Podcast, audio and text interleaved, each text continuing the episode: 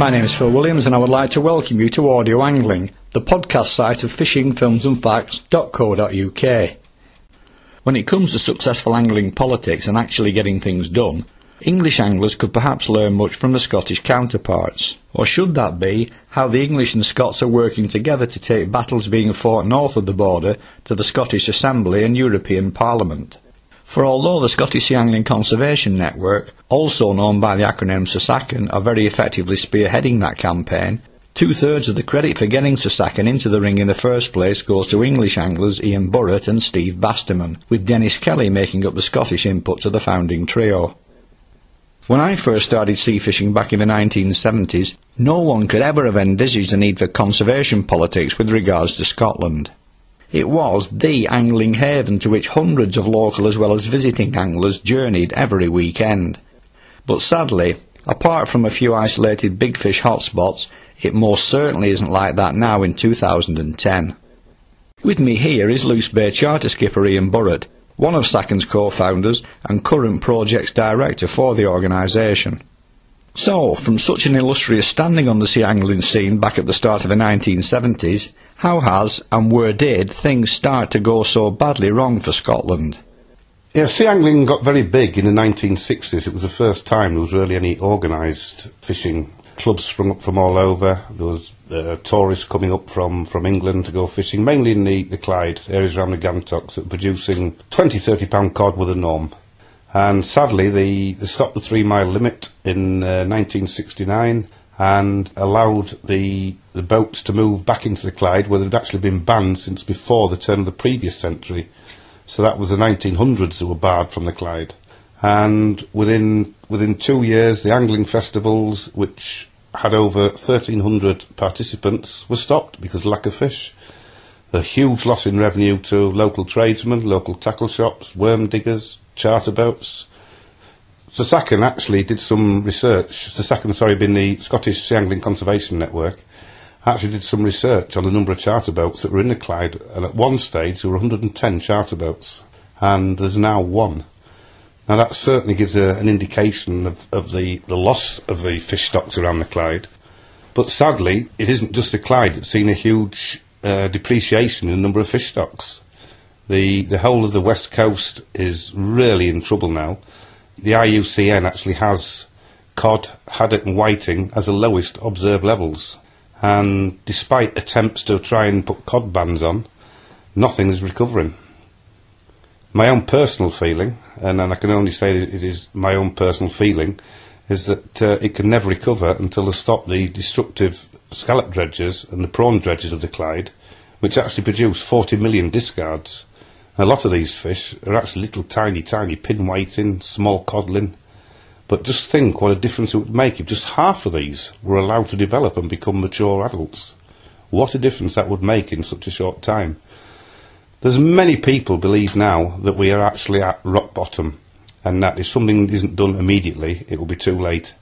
And for some species, it might even be too late already. Particularly the, the sharks, which are very, very late in maturing only give birth to a few live young.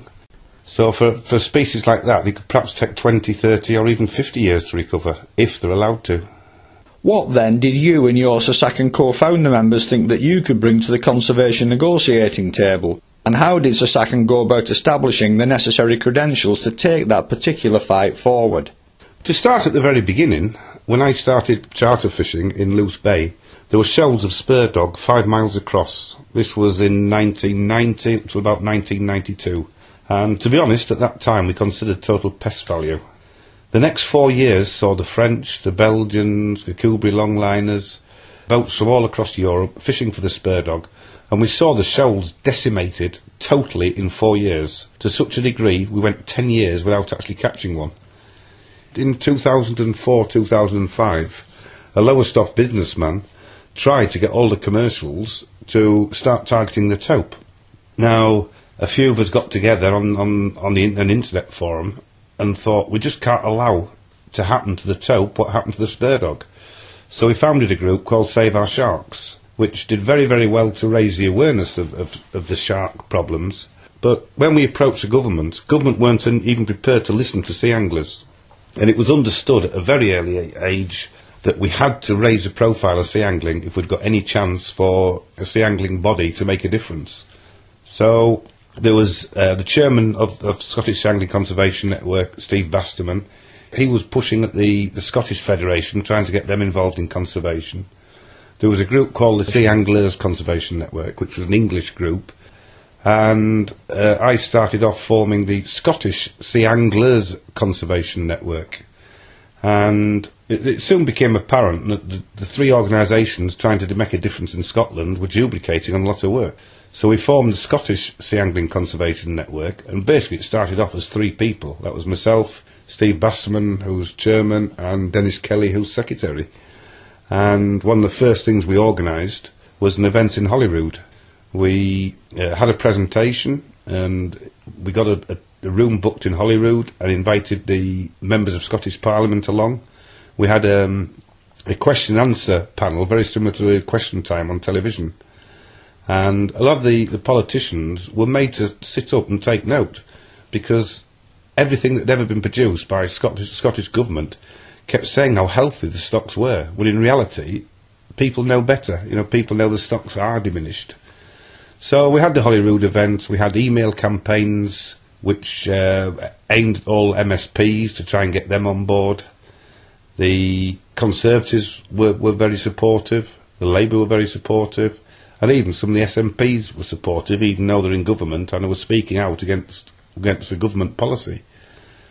So we, we, we pushed and pushed, um, hundreds of emails sent out, etc. And eventually we got an invite to meet Mr. Lochhead. We'd been asking to meet with the Fisheries Minister for two or three years and we turned down. And eventually we got the meeting with Mr. Lochhead. Out of this meeting, we managed to get um, a study done on the, the economic value of sea angling in Scotland. And this has proved very, very significant because politicians will only listen to the facts. And although we put it around £150 million for Scotland, this includes the hotels, tackle trade, etc. Although we thought it was around 150 million, it wasn't until the, the economic study came out that confirmed that amount figure. In fact, the economic study put the minimum defendable is 142 million, but anything up to 200 million. In this present climate, if they could do more to increase the fish stocks, there's no doubt in anyone's mind it would also increase, increase the value of sea angling. And the Clyde, which was mentioned earlier, used to attract anglers from all over Europe. It was a it, it even held the European Championships three times. So there's a straight correlation between fish stocks and number of anglers, i.e., the amount of money they're prepared to spend in Scotland. So once the economic study had, had been done, certainly windows opened and people at Visit Scotland started taking an interest. And we're at a stage now where we are sat with the government developing strategy for the development of sea angling. And within about two months, we'll be putting a proposal through to the Fisheries Minister, Mr Lochhead.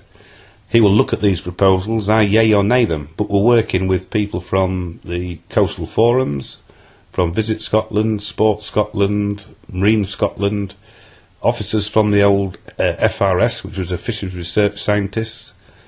So there's a lot of people involved developing this strategy, and one of the, the biggest and overriding theme running through the strategy is to produce more and bigger fish. Without the more and bigger fish, sea angling will slowly die if something isn't done, the income into Scotland will drop accordingly. And it supports many, many jobs. In fact, the survey showed it, it points up 1,900 people are employed through sea angling in Scotland. So it's not just income to, to the tackle trades, it's actual jobs we're talking about here. You said earlier that at the onset, so far as seemingly ill-informed Scottish parliamentarians were concerned, Scotland's inshore fish stocks were in a healthy state. Presumably then, that's what the salaried fishery scientists were telling them. Though in fairness, I suppose, it could also have been a case of them putting their own skewed interpretation on the data. So how does SASACN gather in its science-based data and make it more credible than theirs? This is actually one of the main problems we have in that when we were made aware that the likes of Loch Sunart and Loch Etive may contain a resident population of spur dog, and certainly is a nursery area, we were told that the government couldn't do anything without the data. So one of the things we, we looked at was getting the Scottish shark tagging programme underway. We now, in, in the last year, we have doubled the number of, of people tagging. Because we're, tagging, it's, it, it's not just about sticking a tag in the fish, but whilst people are tagging, they're thinking about the fish husbandry. They're putting the, the, the care of the fish is crucial. They abide by the, the fish handling guides that we've, we've written. So it is not just the data gathered, it's the fact people are looking after the fish they catch. Some of these fish are critically endangered. The likes of the common skate would not even be accepted as being still around Scotland if it hadn't been for the work of anglers actually promoting the areas where they can be found.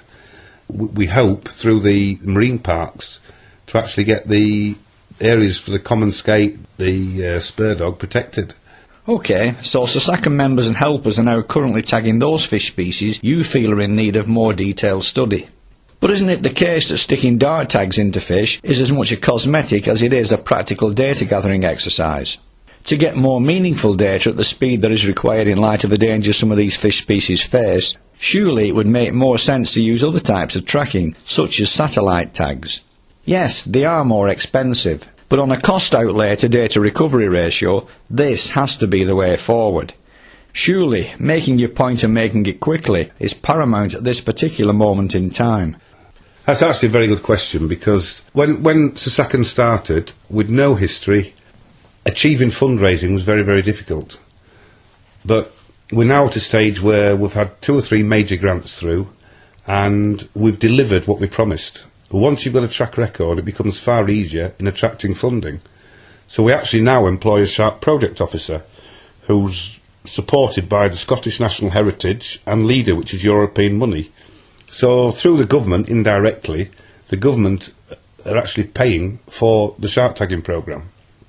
Now, regards the more sophisticated tags you're talking about, we very, very recently inserted some what's called pinger tags in Loch Etive. On the entrance of Loch Etive, with it being very, very narrow across the by the bridge, we placed some acoustic listening devices. The tags go inside the spur dog, and if they pass within 400 yards of the listening device, then it'll register. So we will know within a 12 month period exactly what sharks are moving in and out, which is will be a, certainly a much quicker way than the, the, the fly dart tags which really is a long-term project. But it is able to tell us things like growth rates and stock movements and stock fluctuations, which you can't always get through likes of satellite tagging. There's also a scheme afoot to get some more funding, which we were quite hopeful about, to be able to do some satellite tagging on the tope. And we've recently placed 11 data storage tags in Spurdog and have another six to, to go in this weekend at a special tagging event we're having. So we are looking at the more sophisticated methods to get answers quicker while they obviously have the place in adding some detail to the wider picture, pinger tags unfortunately can only tell you one thing. If all the fish tagged in this way decide to stay inside the lock, that tells you nothing other than the fact that they are resident. Without more versatile data storage tags, localised migration patterns, breeding groupings, diurnal or nocturnal movements and all the rest will remain unknown and the answers to some of those questions can only come from more sophisticated and by their very nature more expensive tagging approaches. So how does SASACN aim to produce these missing data sets? You know, the data storage tags, they rely on the fish being captured. Once the fish is captured, the tag that's attached is put into a computer and it gives readouts on the depths and ranges it goes to, movement. It doesn't contain GPS, but they're able to work out through water temperatures, through levels of rising up through the water, etc., more about the movements. So the, the, satellite one is the ultimate one, and that's what we're working towards. It would be superb to have satellite tags on the spur dog, the tope, the common skate. Has any thought been given to fin clipping for DNA analysis in, say, Loch Etive? That might provide a quicker, easier, and possibly even cheaper answer to questions regarding residency, and possibly even a drift towards subspeciation through isolation, because Loch Etive spurs most certainly look different to the relatives taken outside the loch. That is an area we, we are looking into, although it is very, very expensive, the DNA testing. But uh, there's also methods of, of taking the membrane. That, that, a lot of fish, like the common skate, have like a protective membrane on them and you can take a scraping of the, the membrane and get that analysed. So we, we are looking at those sort of things. We've only, we've only just recently been in a position to, to even think about acquiring the funding for these things.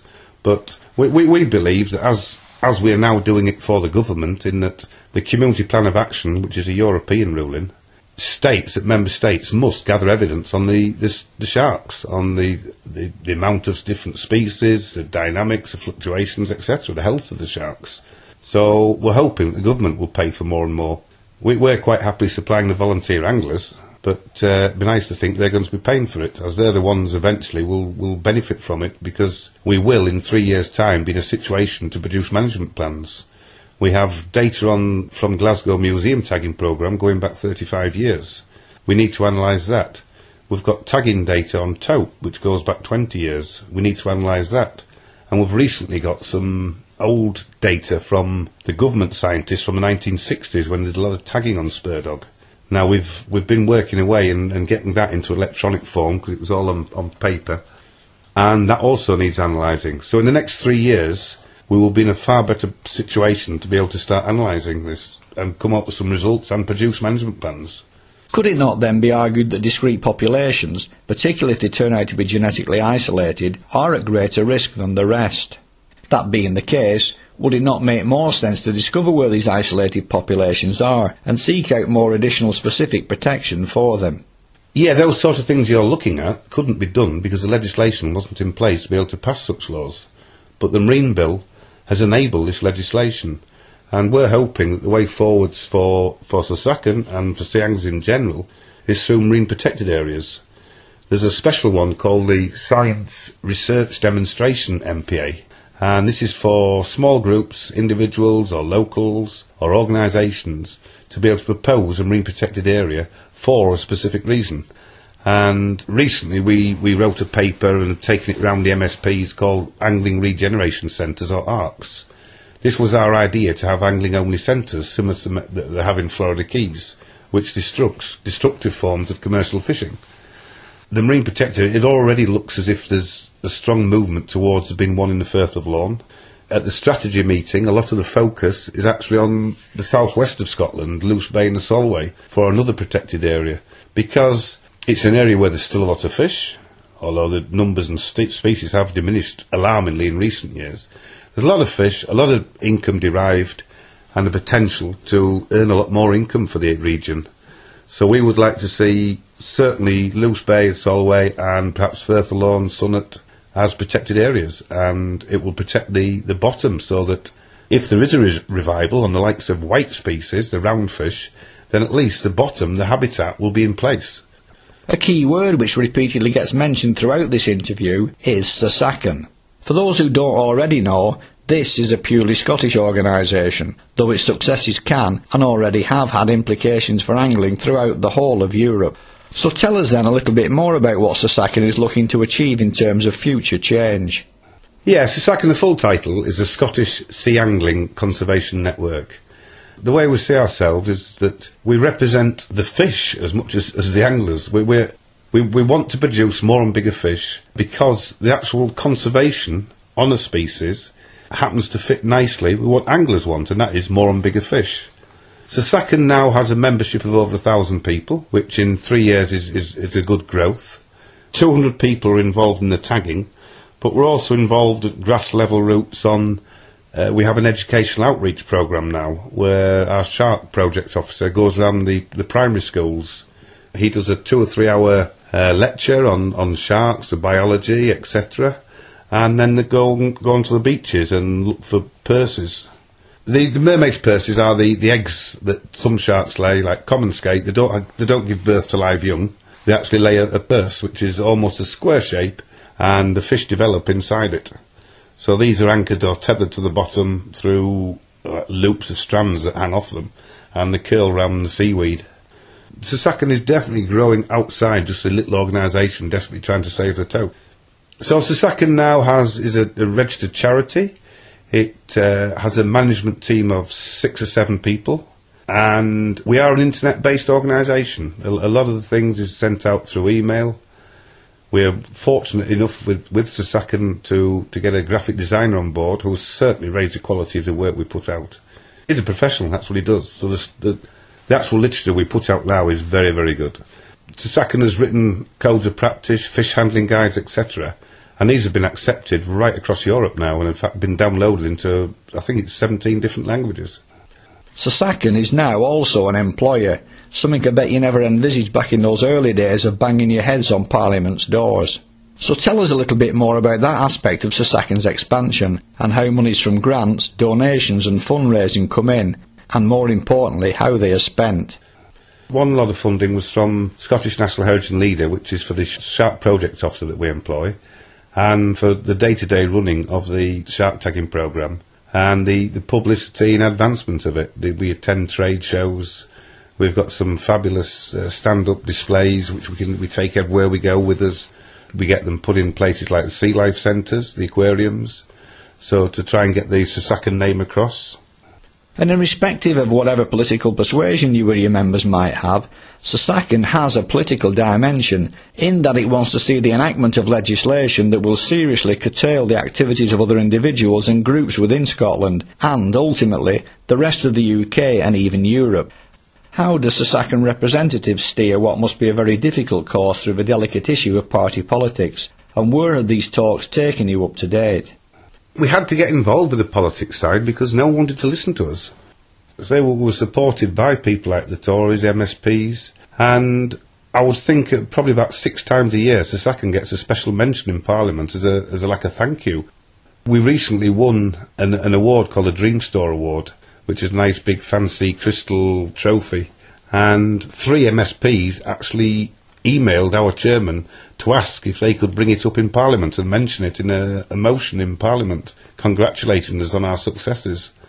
And we're seen now by many MSPs to be a crucial part in, in, in helping regenerate the fish stocks.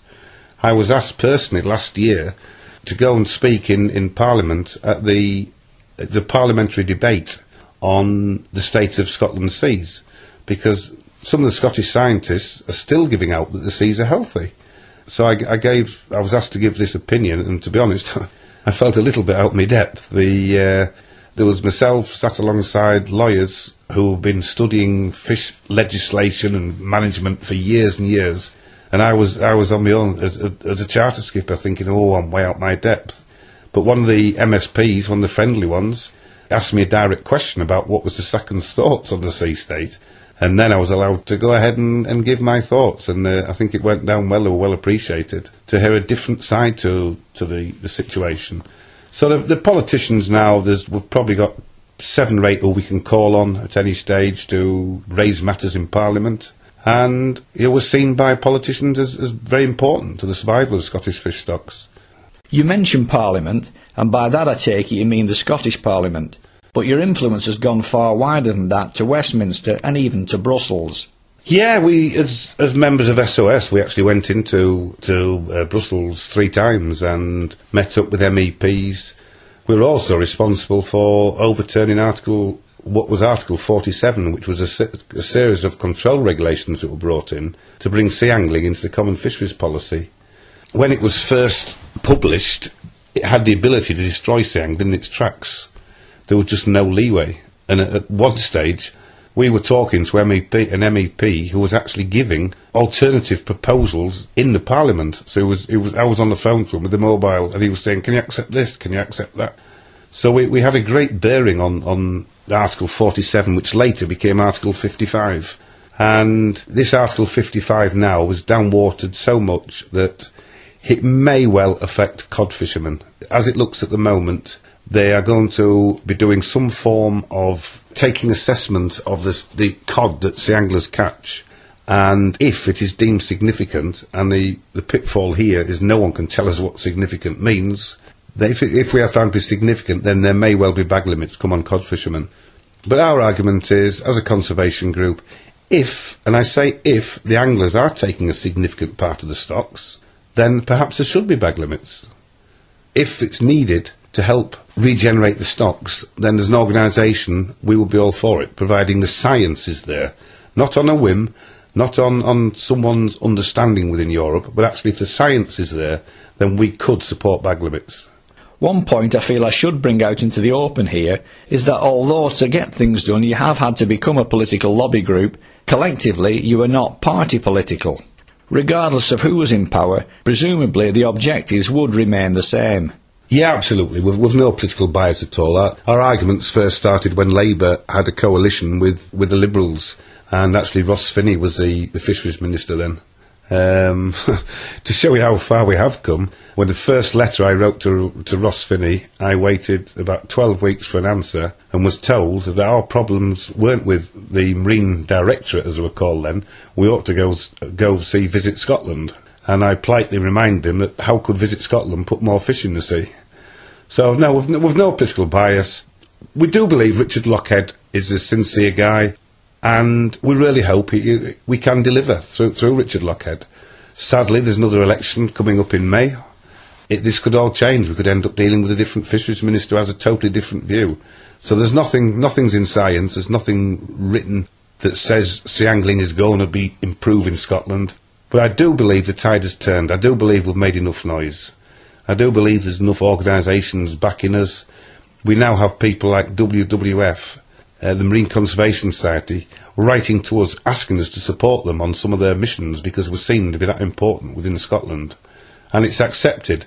We make more noise than, than any of the really big organisations, and that's because we're, we're keen and we care. Taking a short step back for a moment, earlier you mentioned Article 47 and its watered down offspring, Article 55. Can you fill in a little bit more detail as to what these are and how they might affect anglers as a group or even individuals? Yeah, if it hadn't been watered down, they were going to check the stock levels or the amount of fish that anglers took on all species, whereas it eventually it ended up on species in a recovery programme. Well, the only two species in recovery programme in the UK is cod and the sole, which is the sole is not really considered an angling product, although the odd ones are caught. So that was one of the first things. It didn't make it clear whether it concerned shore anglers or boat anglers, so it could actually have included all anglers, not, not just boat anglers, whereas the, the new Article 55 is just solely for boat anglers. And it talked about closures, etc., rather than, or implied closures rather than bag limits. So it really did get moved a long way. Each each week there'd be new climb down from the MEPs, from the, the, the uh, leading uh, European fisheries. Mr. Borg, who was backed into a corner virtually week by week and, and had to pedal backwards. So I didn't actually mean this, what I did mean.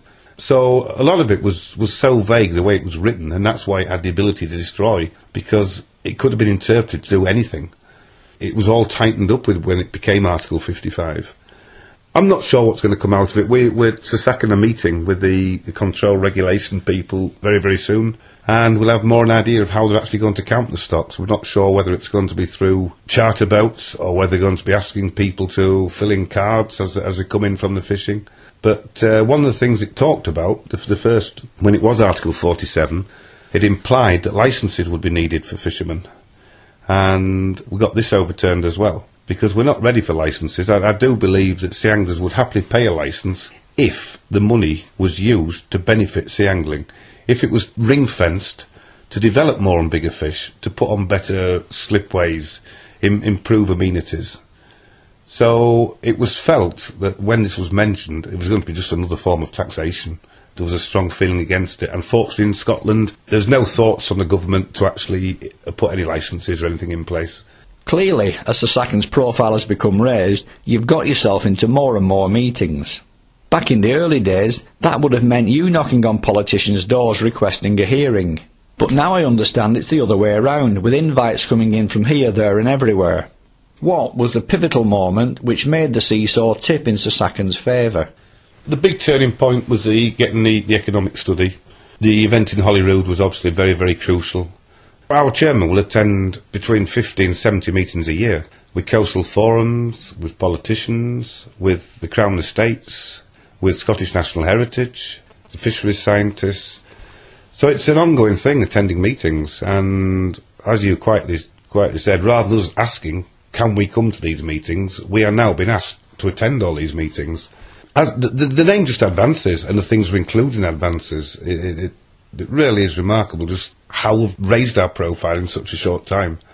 And things are starting to happen. The, the science research um, MPAs could actually have been written for Sasaken because they fit exactly into the, fit the criteria exactly that we need to get areas closed for angling only and non-destructive commercial fishing.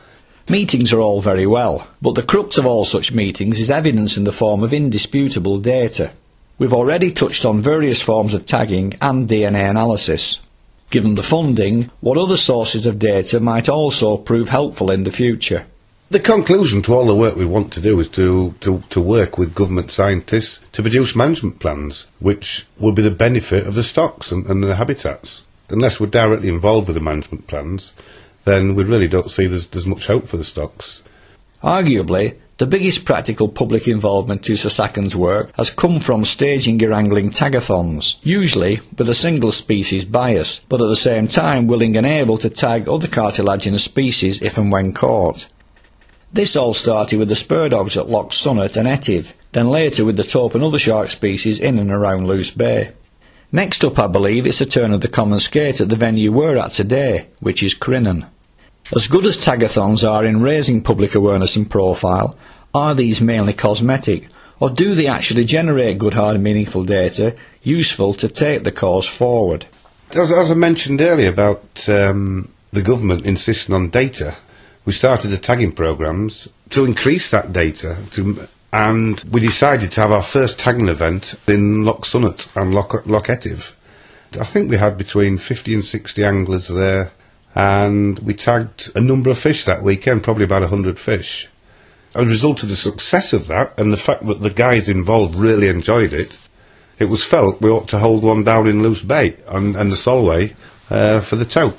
So the first shark attack was organised, and the, the BBC really took us on board. I mean, they did us absolutely proud. We were on breakfast TV, live on the hour broadcasts, right through the day. There were radio broadcasts. They were actually on the boat giving live feeds back to the to London.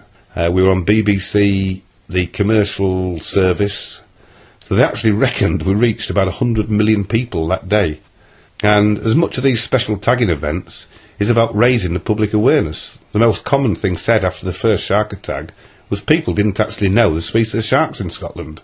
People had visions of Jaws and on the Great Barrier Reef with the bull sharks and things, but no one actually realised were sharks around Scotland. So raising the awareness and keeping the pressure on the politicians was seen crucial alongside the tagging events because it's not just about putting a few tags in fish. Unless people are aware of the need for protection, then we weren't going to get anywhere. So the, the, the special tagging events now have proved absolutely phenomenally successful. The the shark attack the last weekend in June actually put fifty thousand pound into the local economy through anglers coming up literally from Caithness right down to Cornwall. We had over two hundred anglers at that event, raised fifty thousand pounds in a weekend for the area. So it shows what can happen if there was an organisation like Visit Scotland who wanted to restore angling festivals and things. Yeah, we're talking big money. And the, the tagging events, again, because of the success of it, we've decided now to run the third one for the for the skate in Crinan, because Crinan is a, a special area of all sizes of, of common skate, from small ones, the smallest we've seen is about six pound, the small males, small females, big females and big males. So it's another area where we, we hope to gather the data, show by the, the tag returns just how important the area is to the, the regeneration of the common skate. So the, the special events are, are, have got many different reasons for happening, but they are success, and, and the anglers enjoy them. It's all about having fun as well, and it makes government take note again. Result of the last shark attack, Mr. Lochhead actually came out on, on the charter boat round southwest Scotland. He fished for pollock. He experienced pollock himself, and his remark he made was, do you mean to say people pay you and then and then put the fish back? Doesn't matter how many emails it had on catch and release, how important that can be, he still hadn't got the true concept of what sea angling is becoming. Picking up on what you've said, that many non-anglers simply didn't realise there were sharks in Scottish waters, when you held the event in Luce Bay, which as with the Loch Sunart event I attended, you didn't only tag tope. Other shark species and even rays were also tagged. But a lot of good, valuable information can also be anecdotal. The prime example in this particular context is the recent bumper appearance of smoothhounds in southern Scottish waters. What weight then can be put onto anecdotal evidence when talking to data hungry politicians and scientists? And what is the anecdotal stuff actually telling you north of the border? We decided on the shark attack, although it was initially set up for the tope. We thought at the time, while the anglers are there, and we, we see these special events being an ongoing annual event. So we, we're actually tagging mature thornbacks, bullhuss, smoothhound, spur dog, and a tope. And we're also gathering numbers caught on lesser spotted dogs. And this is to be used as a benchmark. We, we will be able to show in five years' time, for example, whether stocks have increased, whether stocks have decreased.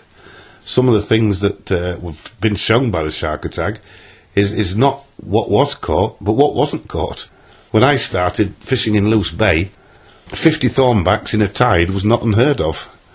We don't see 50 in a year now. In fact, the actual Shark-a-Tag, there was only six mature fish caught the whole of the Solway by 200 anglers in three days fishing. So, you know, it also sets, can send the alarm buttons going on what isn't being caught. This year, we've had more spur dog than we've seen in the previous 15 years put together, uh, to an extent that um, one of the boats had 40 spur dog averaging about £16. This is an area where two years ago we didn't see any spur dog. Now, I'm not suggesting this is a recovery on the spur dog. What's actually happened is 10 years ago, spur dog have been targeted at a rate of 60,000 tonnes a year.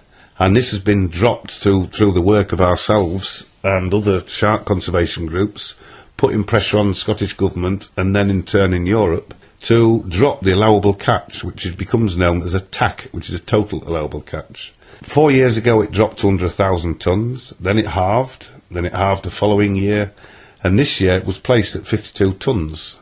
Now that 52 tonnes, once that, that allowance was, was gone, then there was a zero tax placed upon the species. The commercials are not allowed to land them again until the start of the new, uh, after the new talks in December, the Common Fisheries Policy talks. So the spur dog, we're not calling this a recovery, but the fish we're getting are fish that were probably offshore and would have been caught in the, the, the set lines, the long lines. So the fish are actually being allowed to carry out the migratory route as opposed to being in- intercepted on the way on the migratory route. So that certainly dwells good for the future. If these mature females continue to flourish and, and give birth to live young, then the, the future for the spur dog is good. As a conservation group, we're not saying the commercials do, shall not have any spur dog. All we ask is that things are being fish sustainable. So if there's a, an allowance that the, the commercials can take, it doesn't have a significant effect on the stocks. So there may be a time the spur dog shells recover and the fishing, the commercial fishing targets could actually go up. So we're looking at the long term. And you mentioned earlier the smoothhound. The, the smoothhound, it's a bit of a catch-22 situation. Because there's more smoothhound being caught, more people are fishing for them.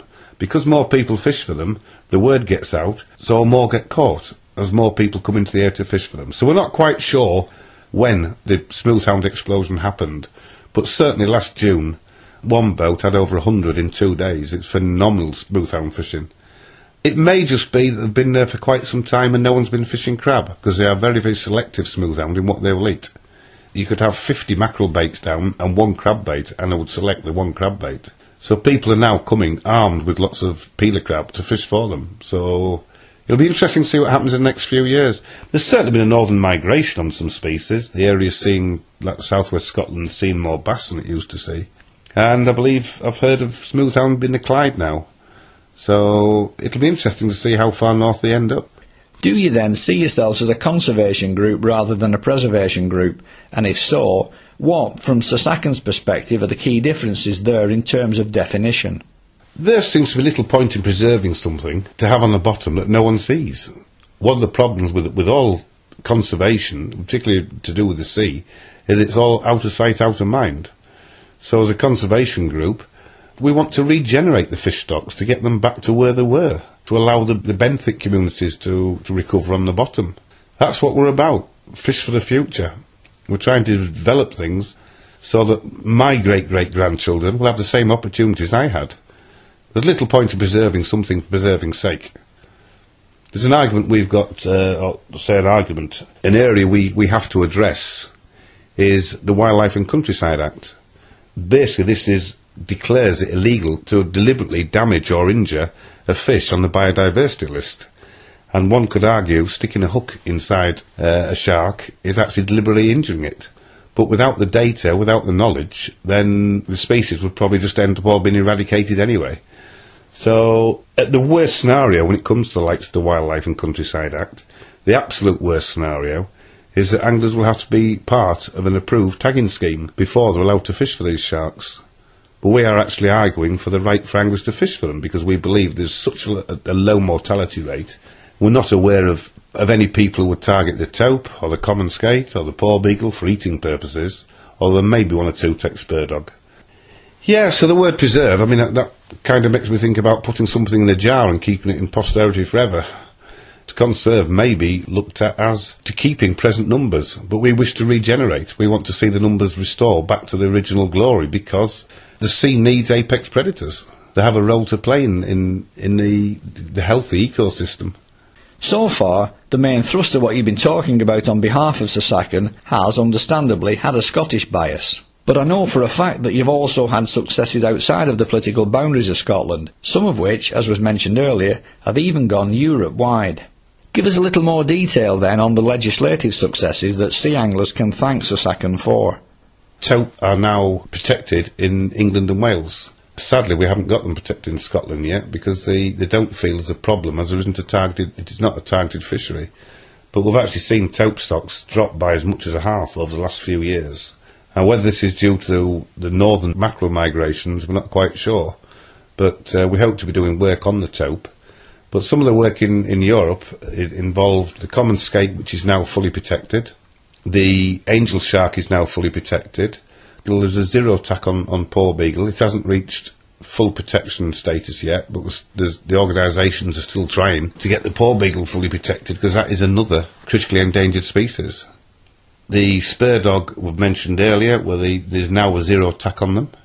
So five, six years ago, when I started on this conservation front, there actually wasn't any protection on any shark except the basking shark. And now five sharks are protected and there's others on the way.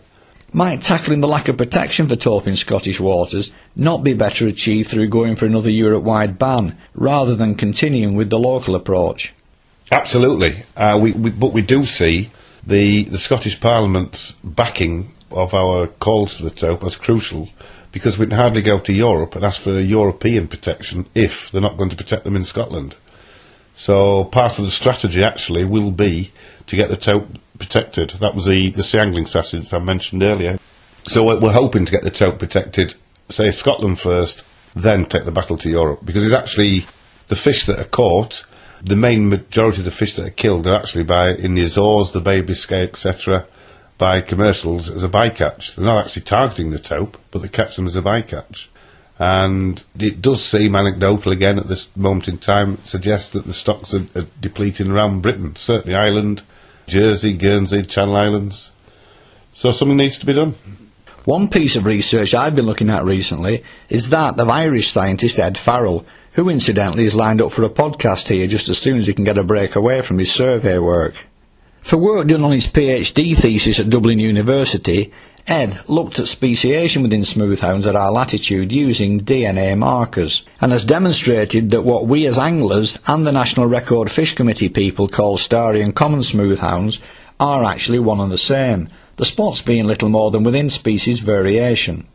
Ed has also developed a technique of differentiation between the flesh of smoothhounds and tope, the important implication here being that when similar fish are skinned and made ready for the market, if one is protected and the other isn't, it is still possible to demonstrate that difference. In light of this, might it not be a good idea to extend this work to other cartilaginous species? Yes, I, I know Ed Farrell quite well, and uh, I've actually discussed his, his paper with him. His thoughts are that there's only one species of smoothhound in, in UK waters, and many of the fish that were thought to be common smoothhounds because there's no stars on them, in fact turned out to be starless. So it does look like there is just the one uh, across the UK. Regarding the other ma- matter you mentioned about the uh, marketplace, what has been landed, we have had a major success in, in two years ago because now across Europe, all fish stocks must be labelled and sent to the market under a full name. For example, porbeagle, tope, Smoothhound, the Blues, the Threshers were all taken to the market simply as sharks. And the rays, For example, the thornback, the spotted ray, the cuckoo ray, even the common skate were all sent to the market as rays and skate. So now we have species identification, which will allow us better understand which species are doing well, which species have been targeted, and which species have been left alone. So that, that was another success we had through, through Europe. That still wouldn't stop people sneaking protected species through. So would these be local names such as the term painted ray as used in some parts of the country for what is the small-eyed ray in other parts, or, to prevent any ambiguity, the scientific name which is the same the whole world over? They will actually be called under the, the local names, so there could be a bit of ambi- ambiguity there. But they have standardised things. For example, the lesser spotted dogfish is now known as a cat shark because it's been standardised across Europe and the world. Similarly, the, they renamed the, the common skate a few years ago to standardise it. Maybe so, but do you actually think that people over here are going to switch from the lesser spotted dogfish to the cat shark? I don't think so. Anyway, moving on, what do you see as the future for SSACN? The future for SSACN is obviously uh, growth in terms of number of members. One of the things we're very keen to do is to, to branch out to reach all sea anglers not just those particularly involved in the sharks or just, just those involved with conservation. We want to meet the guy who takes his son on the onto the pier on a Saturday morning to do a couple of hours mackerel bashing. So that's that's one of our aims over the next year or two. And we want to raise a lot more money because the more that uh, we do, the more we find out, the more we find we don't know, and the more research needs doing. We've recently got a, a funding package worth £110,000 from the government to work on how to assess fish stocks without actually causing any damage to the environment or the stocks themselves. We approach the government scientists because we, we want to be able to go into an area, measure the stocks to be able to use as a benchmark for future successes or failures. For example, if we get Luce Bay turned into um, an angling uh, regeneration centre or an MPA, then we want to know A, how many fish are there now, and B, how many's in five years, how many's in ten years. So uh, it, we can demonstrate the successes or the failures, but we need that benchmark. So this £110,000 isn't to count the stocks in Luce Bay, it's to work on methods where we can assess the stocks. Once the, this, this particular project comes to an end, we'll be looking for a stage two package. And this will mean getting a lot more money, sourcing funding from various bodies to actually count some of the stocks in the area, and also to prepare papers on how important some species, like pollock or wrasse or conger, how important they are to, to, to sea anglers, at the moment have no particular commercial value. But that may change because people tend to fish down the food chain. A product that wasn't considered a commercial target may well be in a year or two's time. So we need to we need to do more data gathering, more research, more work with the scientists. That's we believe is the way forward. Together with the government, with the government scientists, to working on management plans to develop the inshore fisheries. And we would like to see angling centres in many areas. We'd like to see one in the Clyde. We'd like to see one in the Firth of Forth. So there's no reason why there could be a half a dozen, a dozen, or even more angling centres right across Scotland and to turn Scotland back into a European destination for sea anglers. There's a huge exodus of anglers going to Norway to find fish that used to be here. You know, perhaps 10, 20 years down the line, if things work out, these fish might return here. But unless we try these, try methods to get them back here, then we fear it'll be too late. And given that things continue to go well, how will you know when you've achieved your aims? And what are the benchmarks here? It's sometimes stated by some sea anglers that, that none of the fishing organisations have ever actually achieved anything yet. We disagree because a lot of the protection placed on sharks is a result of, of some of our works. But I really believe we'll have made a difference when we've got an angling centre in place, perhaps just one as a trial, and the fish stocks start to increase within that area as, as destructive forms of commercial fishing is barred until such times, and it's hard to actually put a, a time and a place and saying, yes, we've achieved success. But it's going to be an ongoing thing. It, it, it isn't just a one off area, it's all the inshore stocks. We need to return to the former glories. Everything, really. We're, we're, we're more concerned with the fish inside the first three miles. A three mile limit would be wonderful for Scotland. We're not going to achieve that overnight. We're not even going to try and achieve that overnight.